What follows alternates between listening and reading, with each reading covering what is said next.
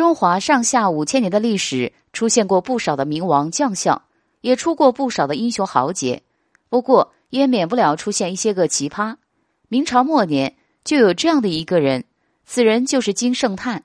不知道他有没有好看的皮囊，但是他绝对有有趣的灵魂。明末清初时局动荡，但是金圣叹却为人豁达。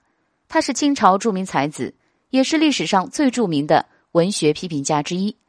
顺治十八年，顺治帝驾崩了，金圣叹撰写哭庙文，结果因为文字狱身陷牢狱，后被判处斩刑。金圣叹幽默了一辈子，身陷囹圄将被斩首时，也不忘幽默一把。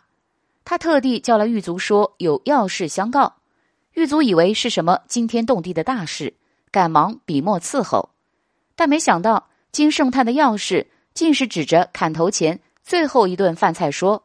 花生米与豆干同嚼，大有核桃之滋味。得此一计传矣，死而无憾也。行刑时刻，金圣叹看着刑场送行的家人，一个个哭成泪人。他突然抬头对刽子手说：“我耳朵中有银票，你砍了我后，银票就是你的。”刽子手手起刀落，金圣叹的头落地，耳朵中掉出两个纸团。